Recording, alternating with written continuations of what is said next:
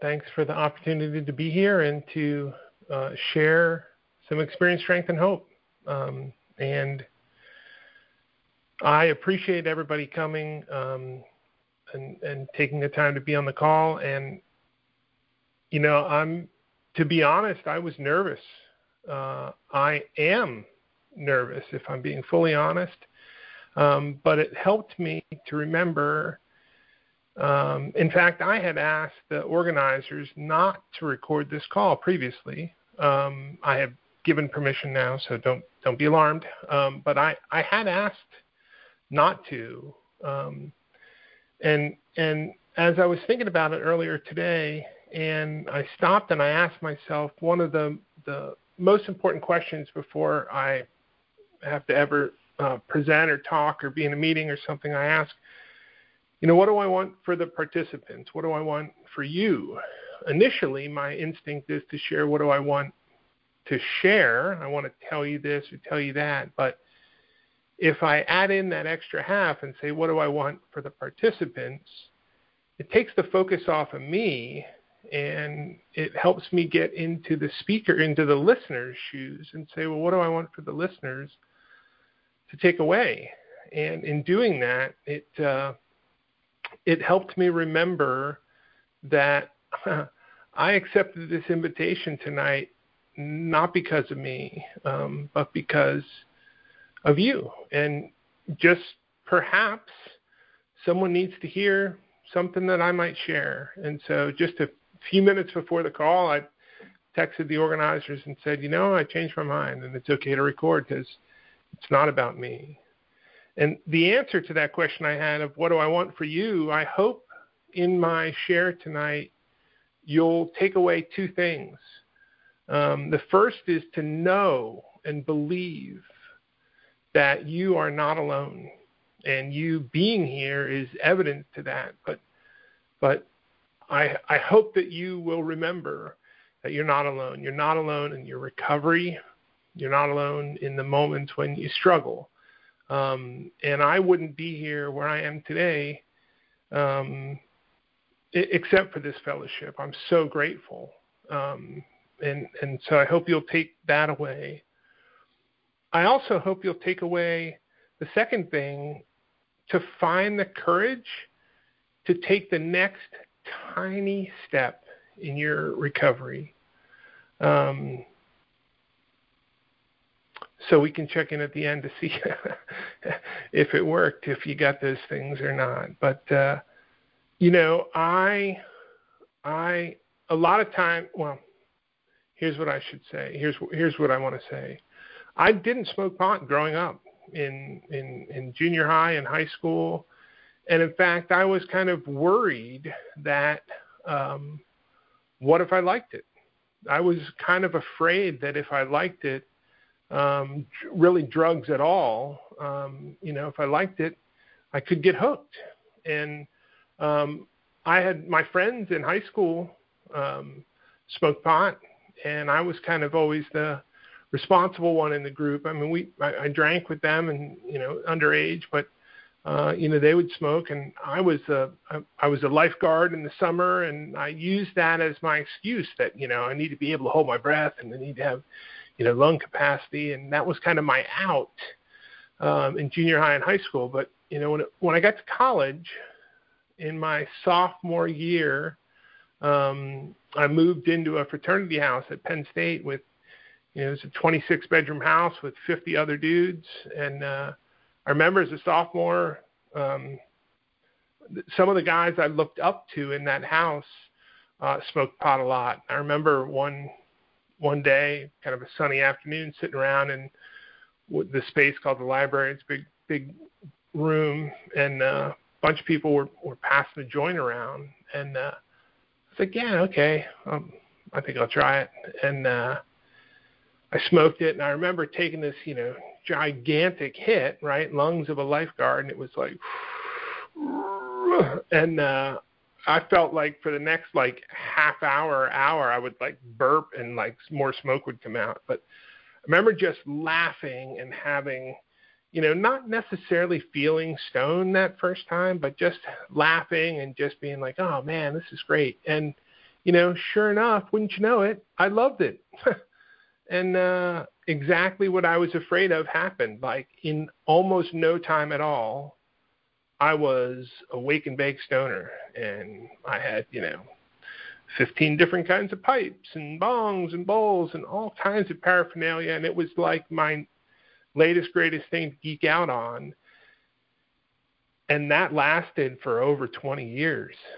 Um, i almost right away smoked pot all the time. It became kind of a big part of who i was to myself my identity and this just kind of chill personality and and uh, but my girlfriend who I met later in college, uh, who is now my wife, um, but at the time she was just she, you know she was my girlfriend and we were dating and she wasn't really that into it. And she kind of when she would smoke pot it would just she would just fall asleep.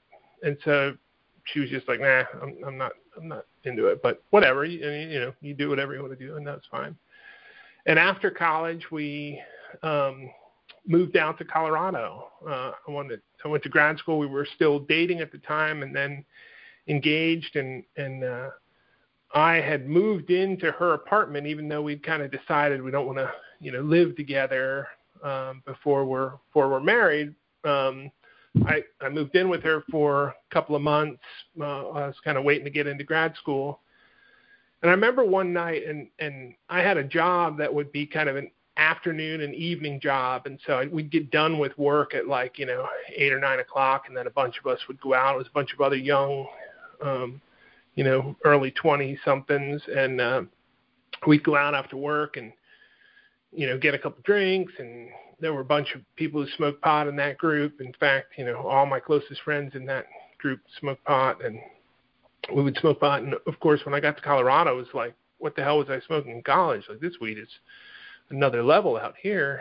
And uh, I remember one night getting in a, what started as a conversation uh, with my with my girlfriend at her apartment, and she's saying, you know, I don't. Not only do I not really like, you know, smoking pot, I don't really like you smoking pot either. And like, I think you ought to not smoke pot anymore. And I remember in that very moment thinking, well, we're going to have to disagree. We're going to have to agree to disagree on this factor. But that's what I said in my head to myself.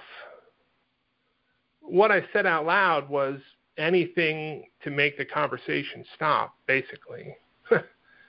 And uh, I decided, like, okay, this is I'm going underground. Like, this is just something that I'm not gonna be for out with, right? I'm just gonna and and that was um, you know, just a couple years into our relationship. That was maybe a year or two after college. Um, and so if you're doing the math, I'd only been smoking pot for maybe five years at that time.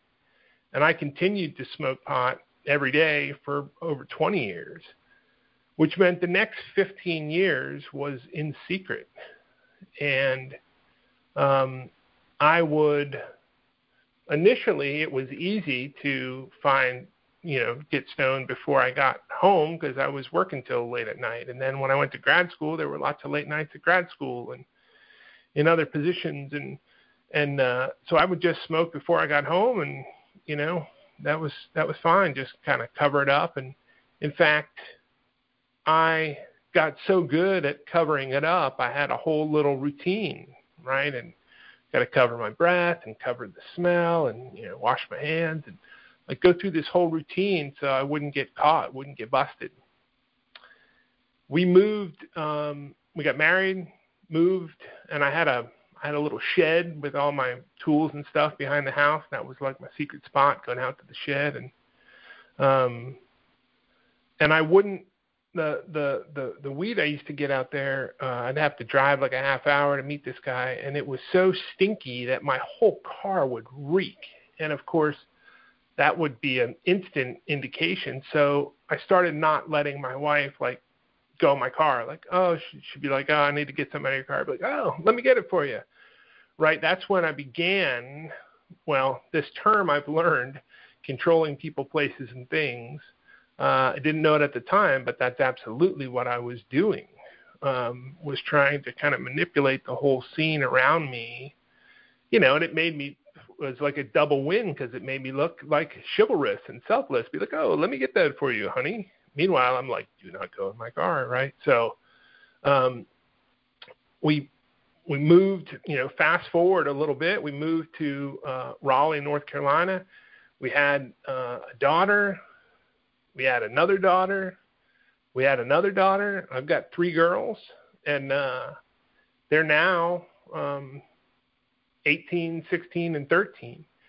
But even from the time they were young, like, well, so especially when the time they were young, I had a new know, I had a crawl space in this new house, which was big enough to have a workshop in, and that was my new shed, so to speak. Right, I'm going to go down to the workshop for a little bit, and would, you know, go down and smoke pot and in secret, and you know, tinker, and and I found that that essentially I was spending all my free time uh, getting stoned or find or thinking about how do I sneak away to get stoned because this whole time it's still in secret. And my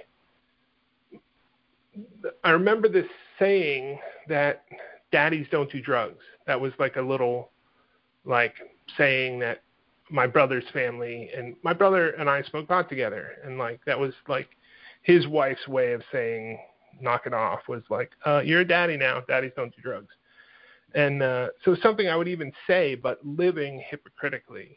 And I'm now 15 years, 16 years into this habit, and I'm thinking like, there's no way to get out of this. Like it, you know, it got to the point where it wasn't fun anymore. It was just, it was the only way I knew to live. Um, and I was not only spending all my time alone, sneaking away, and coming up with reasons to sneak away. Like literally, I would like purposely forget something at the grocery store. So it'd be like I have to run back out to the grocery store in another hour and smoke pot. And uh, it, I, I didn't, I didn't want to be in that routine anymore because I wasn't the person I wanted to be. I was, um, for a long time, I had no problem with it. And I felt this spiritual connection to a higher power, especially when I was stoned, and I would just have like commune with a higher power. And for a long time, it was fine. And then, and then it started not to be. And I don't remember like a turning point where it stopped being fun it was this like grind where it was getting less and less fun. And I remember feeling so bad about myself at times that I would do these scoundrelous things like we're all loaded up in the car to like go to church and I'm like, "Oh, hang on, I forgot to get something." And run downstairs to the workshop and hit smoke a oney like while the rest of my family's in the car with the car idling, like, and then come back up and be like, oh, sorry, okay, I'm ready, and then go off to church, right? Like that was the life I was living. I couldn't. Uh, huh. It pains me to think about that. But that's not the life I'm living anymore. And it it it was um I wasn't sure how I was going to get out of it in fact, I was sure I could never bring it up to my wife. Like I would just my mental plan was like, dude, you need to just quit. Get on the other side of this like 5 years down the road, then you can like look back and be like, "Oh yeah, I used to smoke pot back, you know, back then." That was the plan because I could not imagine a way to face my wife and face 15 years of lying, frankly. And um, I am so grateful to my higher power that he created an opportunity for me that was a different way because I had that plan of mine in mind for a few years and it did it was not working. I would try to quit. I would throw myself away. I mean, I joke when these when our stories talk about going to bury it and then going back out to dig it out. Like I I can remember digging through garbage cans where I threw away. I'd go out for a walk and on the greenway, throw away my stash and bowl and be like, I give it give it up. And like here I am, like two hours later or early the next day, like before work, digging through the freaking garbage. That was the cycle I was in. And I was also I'd also been chewing tobacco secretly this time as well, and I had um, left a can of tobacco in my wife's car by accident, and she was going to get in the car to go I don't know run some errands or something, and I ran out was like oh hey hang on a second. And like she had her window down and I like was in the side door of the of the side pocket on the door. And I like reached into the pocket and like like so foolishly thought I would be like, "Oh, don't mind me, just grabbing something here, nothing to see here." And she was like, "What was that?" And I was like, "Nothing." And she's like, "No, what was that?" And I was like, "Nothing," and like ran away. And she like chased me down. Was like, "What the hell is going on? Like, what, what, what is that?" And I was like, ah, "It's tobacco." And she like freaked out right, right was like what the hell like what is what is going like it turned into this whole big thing and i remember her saying like what is wrong with you? And i was like this is like this is what's wrong with me. I've been hiding this from you. And she was just like so frustrated and like left. And a couple days later, she had a trip planned to go up to Pennsylvania to see her mom and take our three girls, who were still pretty young at the time. And so they went away for a week, and like we didn't talk that whole week, and like it was just this thick air of getting busted and like sick and tired of it because I'd gotten busted with tobacco a couple times previously. Um, and and so when she came back from that trip she this is the part where I'm so grateful to my higher power because there's no question that this was God at work in my life. But we got back and we're, we're having a calm conversation, but like a serious, like, okay, we need to talk. And my wife said to me something I'll never forget. She said, Is there anything else you're hiding from me? And in that moment, I saw this gap. I saw this opportunity and I shot the gap. I said, Yes, yes, yes, there is. I've been smoking pot. And she's like, Okay, whatever. Like she had no idea at the time or the gravity of the situation. But there it was. That was my opportunity. Put it out there in the midst of a calm conversation. I was like, Yep, that's the other thing that's been going on. I've been smoking pot and I've been hiding it, and it's a problem. And all of a sudden, we could now talk about it and we could address it together. And within a week or so, we had found MA. I had just started seeing a counselor and and uh, went to the counselor and was like, "This is, you know, all those things I was telling you is really the problem. Like, this is really the problem. I've been smoking pot and keeping it secret." And uh, she's like, okay, well, maybe you should check out Marijuana Anonymous. I looked it up and came to the meeting the next week. In fact, that was the last day I smoked pot. That was June 15th, 2015.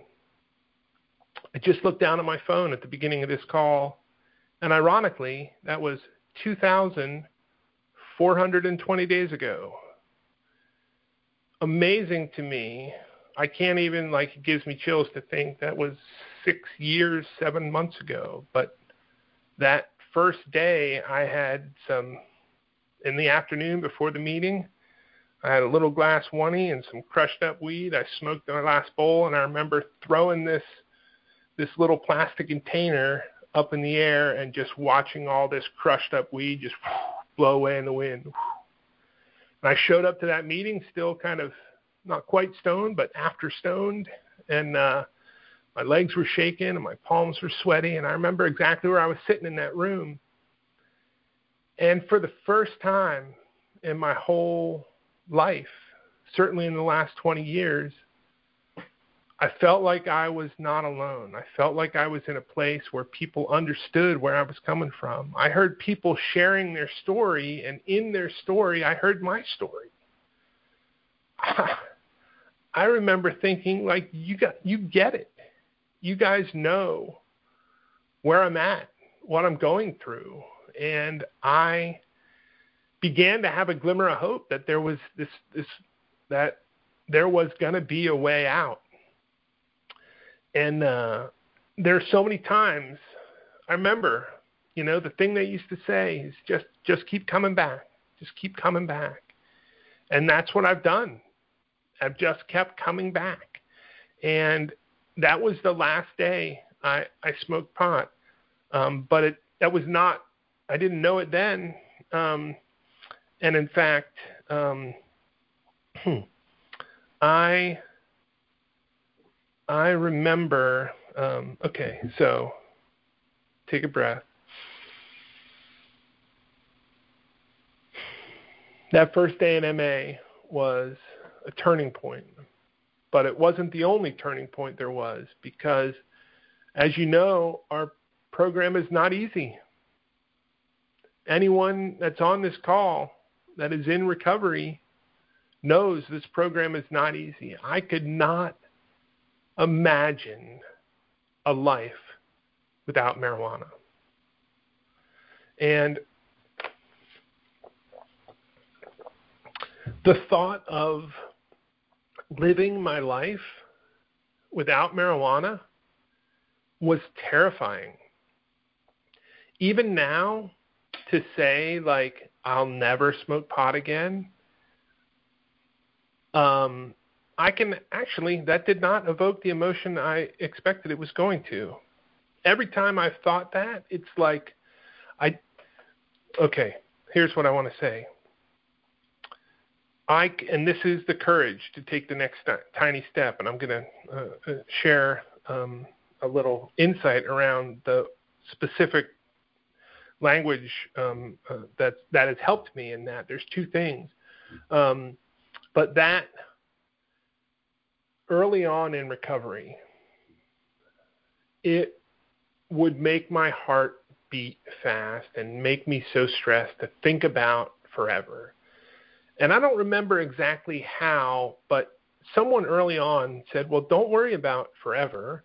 Like, just worry about right now. Like, just get through today. Like, just get through this moment.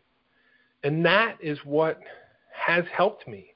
I'm not here because I set out to get 2,420 days of sobriety. I'm not here because I set out to get a month or a week, even a day of sobriety. I'm here today because I got through one moment. And then when it happened again, I got through the next moment. And when it happened again, I got through the next moment. And early on, there were a lot of moments to try and get through and it's like oh i can i can feel my body remembers the feeling early on in recovery of jonesing right and being like i don't know how to live right now without and i wanted to just run away and i learned to breathe remember to breathe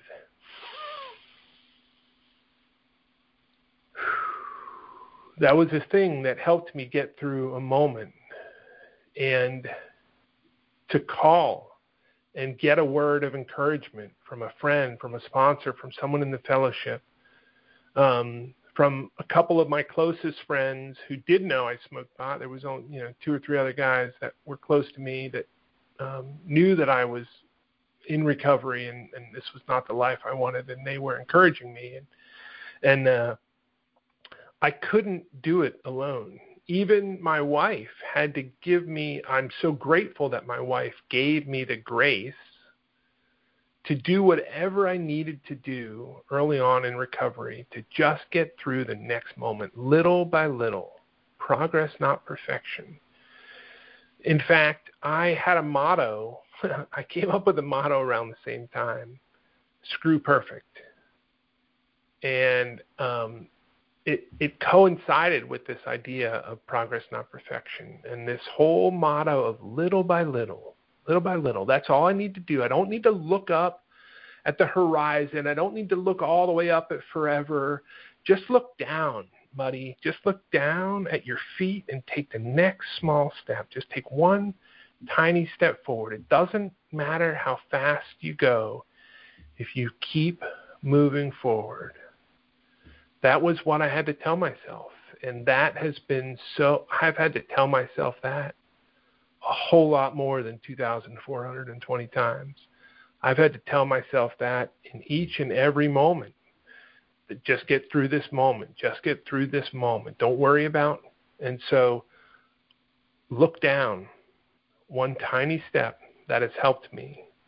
And the fact that I say tiny step there's another moment that was kind of a interesting, weird, like would have been a nothing kind of moment, except it just happened to hit me. At, at, I still remember this. I was, um, I was still. This was towards the end of my using, but I was using, and I was, I was in my car, driving through, and it, it, it didn't.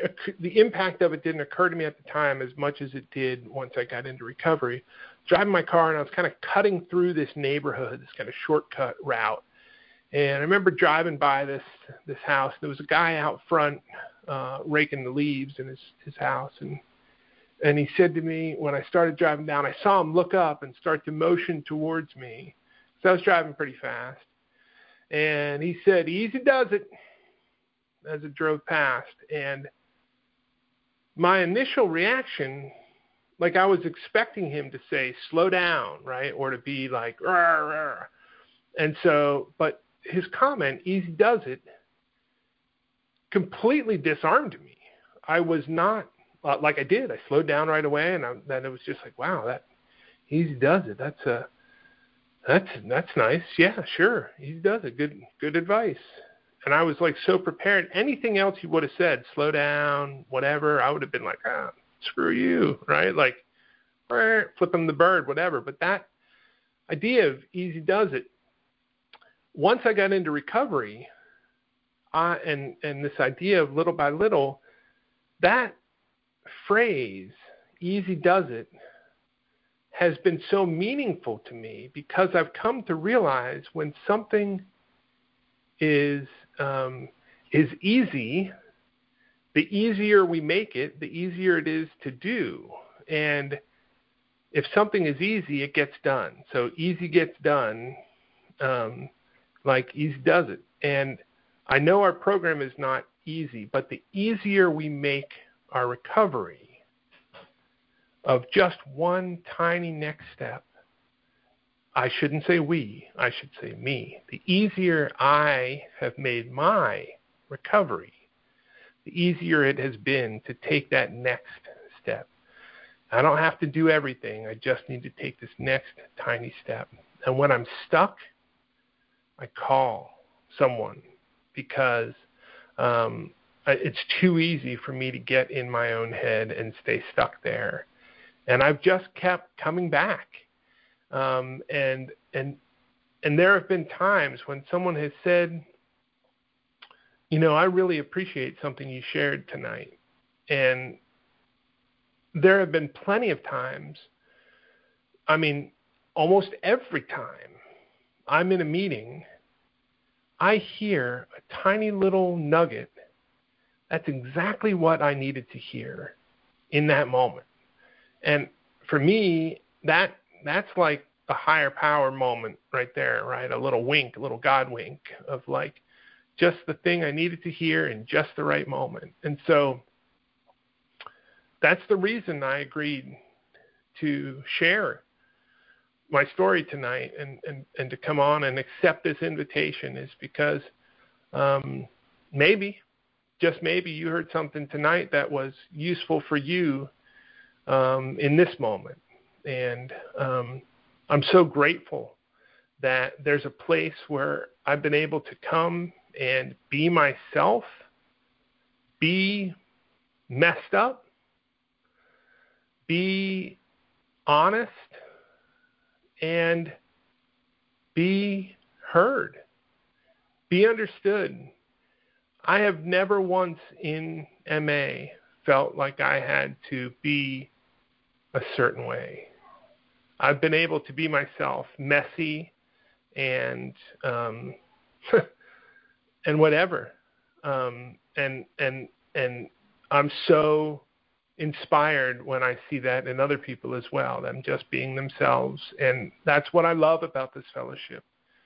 Um, for me, that's been instrumental in my recovery. And so um, once I remembered that I wasn't here for me, that I accepted this invitation uh, for something beyond me, um, and remembered that uh, what I want for you is to remember you're not alone. And I hope that you can find the courage to take that next tiny step. So I feel like I'm done. Thank you so much for the opportunity to come and share.